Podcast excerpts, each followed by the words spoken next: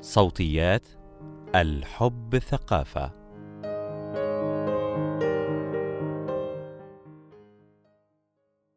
تنبيه يحتوي هذا المقال على محتوى مرتبط بإيذاء النفس. جاءت المريضة سوزي إلى العيادة بعد انقطاع دام شهرين عن الجلسات العلاجية. بدأت الجلسة بالشكوى من إحساسها بالفراغ وهجر حبيبها. لم تحتمل ألم الترك وجرحت نفسها عدة جروح قطعية في الجزء الأمامي من الفخذ كوسيلة للتعامل مع الألم النفسي. التعايش مع اضطراب الشخصية الحدية وتأثيره على العلاقات العاطفية. مقال لأحمد صلاح عيسى.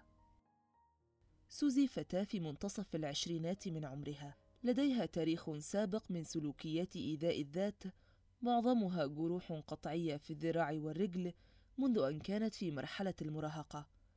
لديها محاولتين انتحار في السابق عن طريق أخذ جرعة زائدة من الأدوية. كانت آخر محاولة منذ ستة أشهر.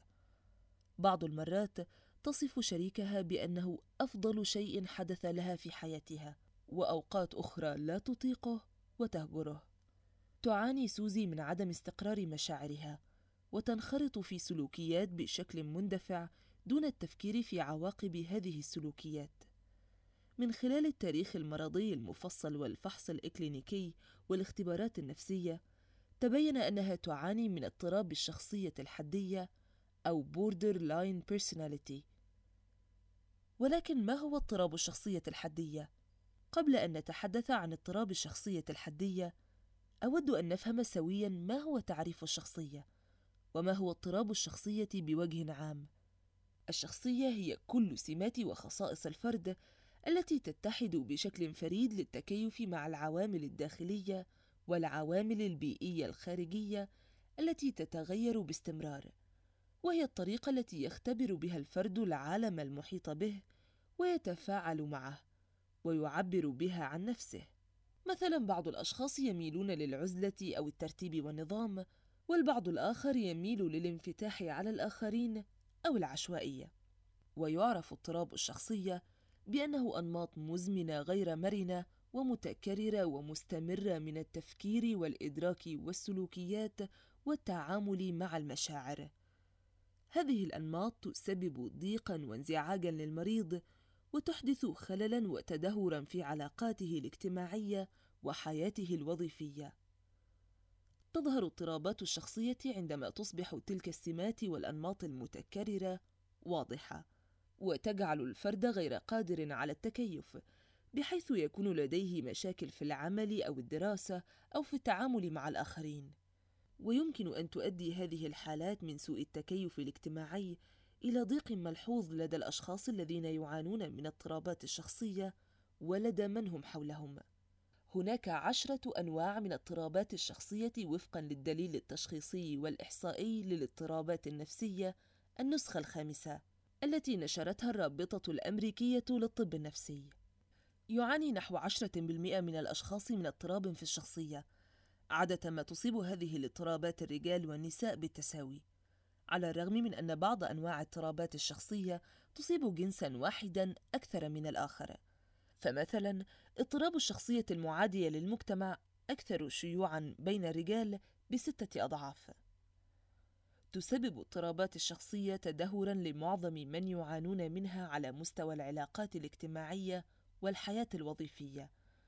ولكن عادة ما تخف الأعراض بمرور الوقت والتقدم في العمر.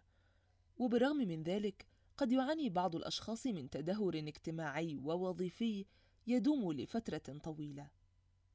تظهر اضطرابات الشخصية في أواخر مرحلة المراهقة أو في وقت مبكر من مرحلة البلوغ عادة.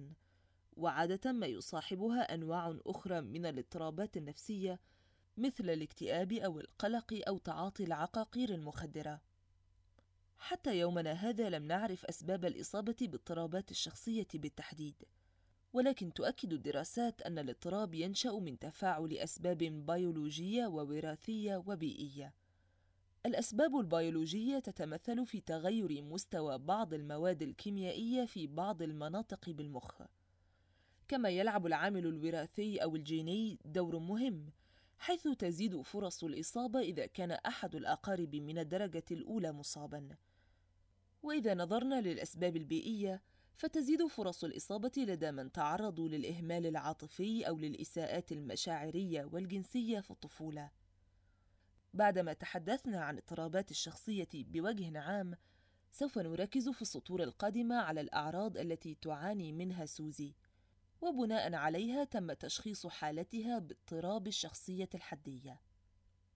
اضطراب الشخصية الحدية هو أحد اضطرابات الشخصية الذي يتميز بنمط شائع من عدم استقرار المشاعر وصورة الذات والمزاج والسلوك، مع الحساسية الشديدة لاحتمالية الرفض أو التخلي، مما يؤدي في النهاية إلى عدم استقرار العلاقات. أعراض اضطراب الشخصية الحدية وتأثيرها على العلاقات. الخوف والقلق من الهجر أو الترك. مرضى اضطراب الشخصية الحدية لديهم حساسية تجاه الرفض. وقد يفسرن أي تصرف من الشريك على أنه دليل على رفضهن. وعندما يشعرن باحتمالية التخلي يصبحن غاضبات ويبذلن مجهودات مضنية لتجنب الترك ولا يطقن إحساس الوحدة. وبالتالي ينخرطون في علاقات حتى لو لم تكن مرضية لهن. كل ذلك يجعل علاقاتهن غير مستقرة. نمط غير مستقر من العلاقات. غالبا ما تكون مشاعر مرضى اضطراب الشخصية الحدية حادة وعنيفة وتتسم إما بالحب الشديد أو الكره الشديد تجاه الطرف الآخر في العلاقة. على سبيل المثال قد يقومون بمدح شخص ما في وقت مبكر من العلاقة وقضاء الكثير من الوقت معه ومشاركة كل شيء معه. وفجأة قد يشعرن بأن هذا الشخص غير مهتم بما فيه الكفاية. ويصبن بخيبة أمل ثم قد يقللن من شأنه ويغضبن منه عدم استقرار الهوية يظهر ذلك في تشوه كل من صورة الجسد وتقدير الذات. سلوكيات دفاعية تؤدي إلى إيذاء الذات، مثل تعاطي المواد المخدرة، الانخراط في ممارسات جنسية غير آمنة، قيادة متهورة للسيارة، وكثرة إنفاق المال. التهديد بالانتحار ومحاولات إيذاء الذات المتكررة والانتحار. على الرغم من أن عددا كبير من محاولات إيذاء الذات لا تهدف إلى إنهاء الحياة، إلا أن خطر الانتحار عند مرضى اضطراب الشخصية الحدية هو أربعون ضعفا مقارنة بعموم الناس، وينتحر بالفعل حوالي ثمانية إلى عشرة بالمئة من مرضى اضطراب الشخصية الحدية. عدم استقرار المزاج يظهر ذلك في صورة العصبية والمزاج السيء. شعور مزمن بالفراغ. نوبات عنيفة من الغضب وفقد القدرة على احتوائه. نوبات قصيرة من أفكار الشك والاضطهاد والهلاوس. يحدث ذلك عادة عند التعرض للضغوطات الشديدة. يتم التشخيص عن طريق الطبيب النفسي. ولا يمكن لأي شخص غير الطبيب تشخيص هذه الاضطرابات. وجدير بالذكر أن تشخيص اضطرابات الشخصية ليس سهلا وقد يحتاج أكثر من زيارة للطبيب أو الطبيبة لتأكيد التشخيص. يتم علاج اضطراب الشخصية الحدية عن طريق أنواع مختلفة من العلاج النفسي مثل العلاج الديناميكي والعلاج الجدلي السلوكي والعلاج المستند على التعقل والعلاج التدعيمي يمكن أيضا استخدام بعض الأدوية كمضادات الاكتئاب والذهان ومثبتات المزاج. يعتمد اختيار نوع العلاج على أعراض المريض واختياراته والإضطرابات الأخرى المصاحبة، وفي بعض الأحيان قد يحتاج المريض لدخول المستشفى في حالة وجود خطر يهدد حياته أو يهدد الغير. بعض النصائح للتعايش مع اضطراب الشخصية الحدية من خلال ما سبق يمكننا استنتاج أن مرضى اضطراب الشخصية الحدية يجدون صعوبة في إدارة وتنظيم مشاعرهم في كثير من الأحيان، وينعكس ذلك على سلوكياتهم وعلاقاتهم بالآخرين. ولكن توجد طرق للتعايش مع اضطراب الشخصية الحدية، واتباعها يساعد المرضى على تحسين جودة حياتهم ومن الضروري التنويه أن هذه النصائح متعلقة بما يستطيع المريض التحكم فيه وتعديله. فنظرا لأن اضطراب الشخصية الحدية له مسببات بيئية وبيولوجية فقد تكون هناك بعض العوامل التي لا يمتلك المريض القدرة على تغييرها. ولكن تظل هناك إمكانية للتعامل معها بأشكال أكثر مرونة. إذا كنت تعاني من اضطراب الشخصية الحدية أو كنت في علاقة مع شخص يعاني من اضطراب الشخصية الحدية أقدم لك النصائح التالية المواظبة في المتابعة مع طبيب متخصص والالتزام بالخطة العلاجية المتمثلة في تناول الأدوية والانتظام في جلسات العلاج النفسي. قراءة ومعرفة المزيد عن اضطراب الشخصية الحدية من المصادر الموثوقة.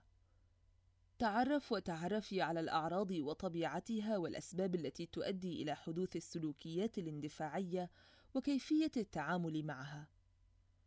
الاتفاق مع الشريك أو الشريكة على وضع حدود في العلاقة والالتزام بها طول الوقت، بحيث لا تتحول مشاعر الغضب مثلا إلى تعد لفظي أو بدني على الطرف الآخر.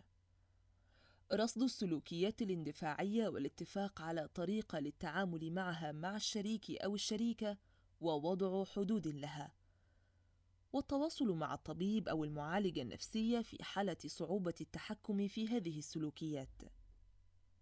الاعتناء بالنفس وحمايتها من الأذى النفسي أو الجسدي دعم الشريك في تلقي العلاج النفسي والمتابعة والثناء على التحسن والتقدم في العلاج طلب المساعدة عند التعرض للضغوطات الشديدة.